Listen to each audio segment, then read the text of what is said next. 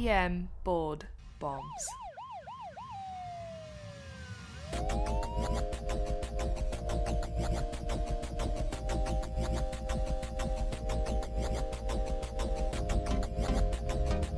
Welcome back to EM Board Bombs. Uh, we are here live. Where, Dr. Briggs? ACEP 22, San Fran. Hey, Marlene, what booth are we in? Booth 800 EM News. Look at that. We got a special guest today. Although, is she really a guest? She's part of the team. She's part of the team. She's a regular. She's a regular a now. regular. You know, before we get started, we have to give a shout out to EM News for letting No us sit at their booth and use their booth. Did you know that EM News is the most trusted source in emergency medicine? Hey, how many years? 44 years. Boom. There you go. That's all honest you need to know. reporting. That's all you got to know. 40 plus years. Done. As long as EM has been around, basically. All right? EM News has been there, covering it from the beginning. Exactly. Hey, but welcome back to another EM Board Bombs podcast. We are live, as we said, at ACEP 22. We help you study for boards, but in reality, we help you study for hashtag EM Life, one rapid podcast at a time. Again, Blake Briggs here, co founder, co host with Iltifat Husain, co founder, co host. Just want to make that clear. Yeah. Um, I don't think you made that clear enough here, but that's fine. Co founder. Dr. Husain is upset uh, because I'm not upset, okay? he's a little bit. Am I a little bit hurt Yeah. that at SAEM you were the only one that had a poster there? Cardboard and cutout. I was not there as a cardboard cutout? Yeah. Sure. But the second thing was come to find out, I started hearing that, you know, everyone here for all our podcast sessions is saying you're the main uh, co founder, you know? Yeah, or, that wasn't- the only founder. That wasn't uh, my fault. I immediately corrected it, sent an email out. You did, Anyway, you hey, we got to we got to go with the stem. it. here. We All right, got go, go, go. people are You got busy, people moving things around us. Clearly, We got to hurry up. We got to be We- quick. yeah, we're gonna get trapped in here tonight I at the know, exhibit we hall. will. Like All at right. the bar when it's closing. Yes. Yeah, so hey, go. for each 15 minute episode, you gain high yield board knowledge. As we like to say, come for the stems, stay for the content. Yep. As usual, we have to plug our premium podcast, EM Rapid Bombs. If you enjoy EM Board Bombs, but want a TikTok version of our podcast, that's what our Rapid Bombs podcast is. We prepare you for boards and clinical practice. Don't waste your time just studying for boards. What a waste of time. Do both at the same time.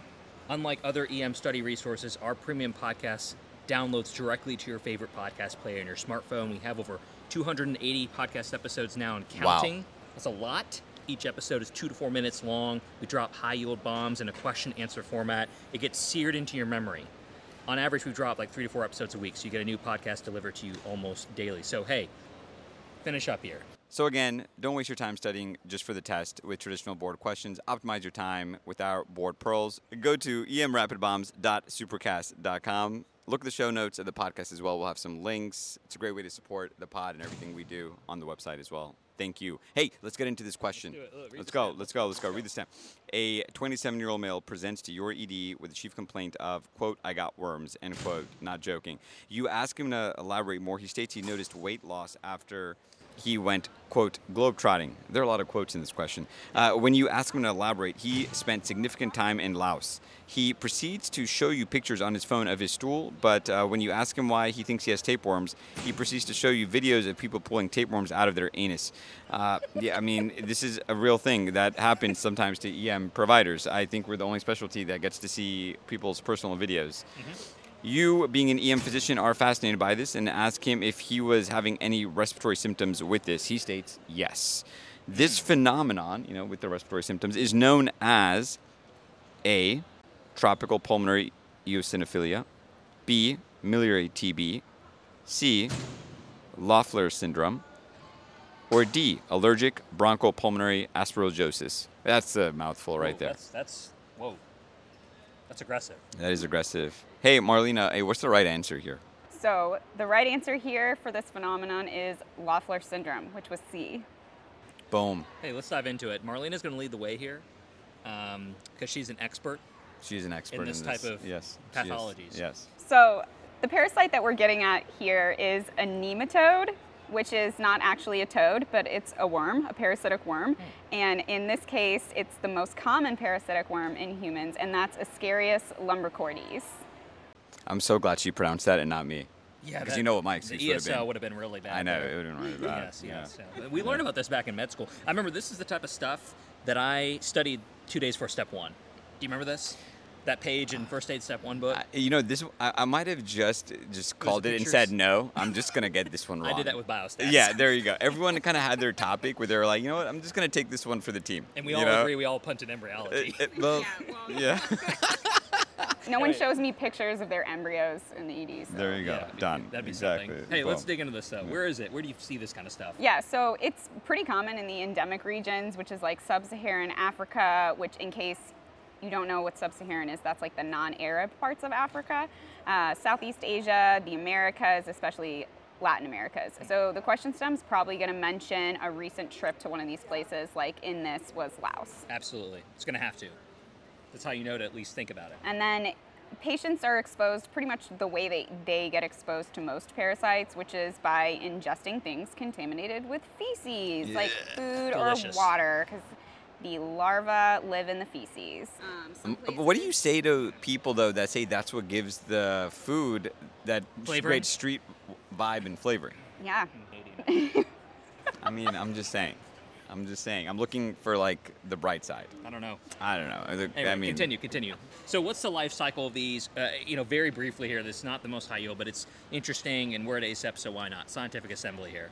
Yeah, and I think uh, thinking about the life cycle actually helps me remember the, the symptoms of this because it's not too straightforward. So the eggs hatch in the intestines, then they burrow through the gut wall, take your circulatory superhighway into the lungs. So in the lungs, the larvae actually like burst through into the alveoli and allow them to travel back to your mouth by crawling up your bronchioles in your trachea, where you then cough them up and re-swallow them.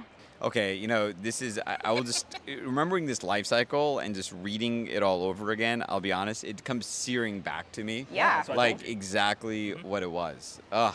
You remember the picture and you remember like The the, picture, disturbing yeah, thought and of it like was like the- coughing and it's a worm. Yeah, yeah. And it's ugh, frightening.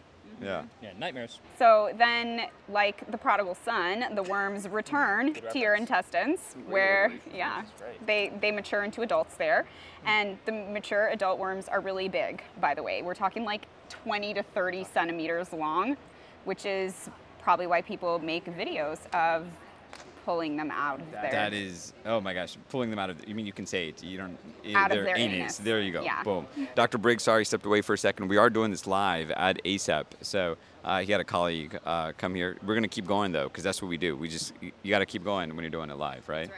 So the worms themselves actually don't multiply in the human host, which is pretty interesting because that means after like one year, the worm's gonna die and come out in your feces. Ah, So you can be spontaneously cured if you don't get reinfected again.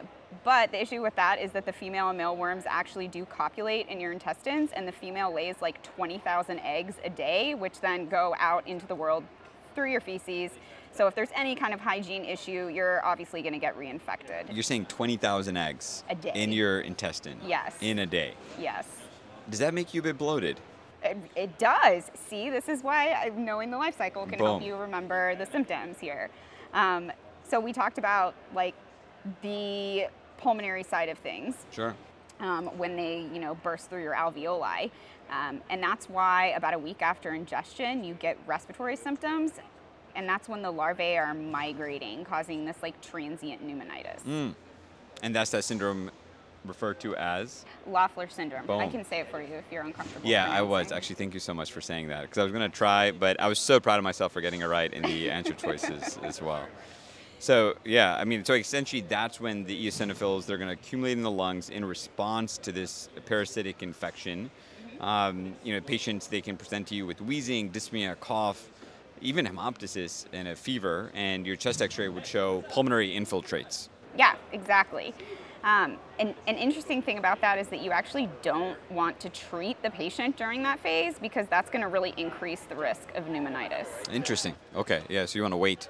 Yep, you want to wait until your late phase infection, which is what this patient would be currently presenting with when he's like having symptoms of like bloating and distension, anorexia, and it can even progress to bowel obstruction. Ugh. Bowel obstruction from tapeworms and eggs. Yeah, That is not ideal. I mean, you think about it like 20,000 eggs and then like worms that are 30 centimeters long.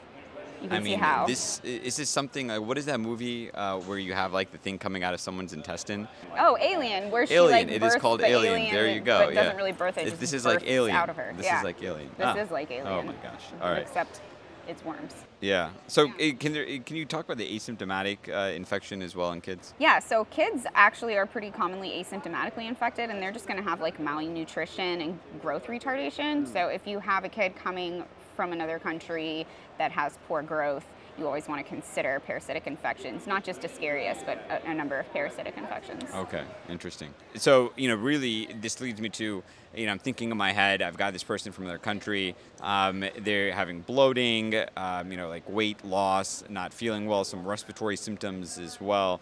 Diagnosis, like what, what is going to be like your gold standard here? Yeah, so luckily it's the same thing for most worms, which Right. is a stool exam for ova and parasites, which this patient was very excited to have you do via the pictures on his phone. Exactly. We know is a common thing. I mean, getting through a month without someone showing me a picture of their poop is Yeah. pretty rare. Well, I will also, this is probably TMI. I've had a patient try to show me something on their phone, but accidentally pull up sensitive pictures, which was uh, quite disturbing to me. So and uh, things that I will never be able to sear out of my memory, unfortunately. This is our lives, guys. Yep. So, um, you just got to keep in mind that the stool exam is going to be negative for like the first month after ingestion because the adult worms haven't started getting it on in your intestines yet. So they haven't oh, started laying Oh, gosh. those eggs yet. Those 20,000 a day eggs. And it really is based on the symptoms, though. You wouldn't really expect a ton of symptoms during that first phase, Right, anyways. exactly, Yeah, so, definitely. yeah. Um, one thing that I found, I mean, there were so many interesting pictures that I found when I was researching this episode, and let's just say I'm glad that the seat next to me on the airplane was empty because I Mm. didn't want to traumatize anyone. But you know what? You were flying to ACEP. You might have had an EM doc right next to you who true. probably would have geeked out with you. You're probably right. And so the cool thing that I found is that on CT, if a patient has an obstruction, you can actually see the worms on the CT scan because Wow. the worm burden. Is Now, does so it high. matter uh, the cut of the CT scanner and how accurate? I'm just joking. Do you need, I don't know if you need like phase delays or Right. anything like that, but oh man, oh, oh, that's disgusting. That, can you imagine diagnosing that CT and telling a patient, no, you know, you are correct, you have worms? I mean, the poor radiologists, they don't get out much, so it's got to be upsetting to them. Yeah, or exciting, or exciting, or exciting. right? Uh, labs, are they going to show anything? Um, so I wouldn't rely on labs, but they'll probably show eosinophilia. Okay. Right, If fair. they present them on the test, they're probably going to present them with eosinophilia. Okay. So do you want to tell us about the treatment? Yeah, sure. Uh, the good news is there is actually a treatment for this that does not involve cutting the patient open and scooping out heapfuls of worms, which would be disgusting, right? So you can take oral albendazole, uh, 400 milligrams. Um, don't give it to pregnant women. That's one of the key things not to do. Um, but repeat it um, in one to three months because it really only targets the adult worms, and you want to make sure you got all of the ova. And you remember that life cycle that we talked about, right? Um, and all at, at this phase, you know, once they've had kind of late infection, there's a there's literally a life cycle going on in your body of you know ova and how they're reproducing. So that's why you want to repeat it in one to three months. Albendazole is actually expensive as well, so you want to make sure that these patients can afford it. Um, at least it, has been in the past. So again, make sure from affordability standpoint uh, that patients can afford that medications. And like we mentioned before, don't treat during the migration phase, uh, you know, the respiratory phase, uh, because that's actually going to increase uh, their chance of pneumonitis and respiratory issues. And it is kind of, uh, I don't know, it would be upsetting, I think, as a patient to hear, eh, we're not going to treat this right now. We're going to wait for your respiratory symptoms to calm down and then take this pill. We need to wait till the worms go Yeah. into your intestines Right. and then we can talk about it. Yeah. Well, uh, what a refreshing topic. If there were any key salient points you want to uh, let us know, what are they? Uh, so remember that Ascaris lumbricoides is the most common parasitic worm in humans. The test is probably going to mention an endemic region or at least that the patient was traveling. And then remember that there's this respiratory Loeffler syndrome that happens before the worms get into the intestines. And so you might see this respiratory symptoms before the GI symptoms start. Right, right. I think those are key points. And then treatment as well, because you might be asked on this for the boards. Albendazole 400. Yep. Boom. There you go.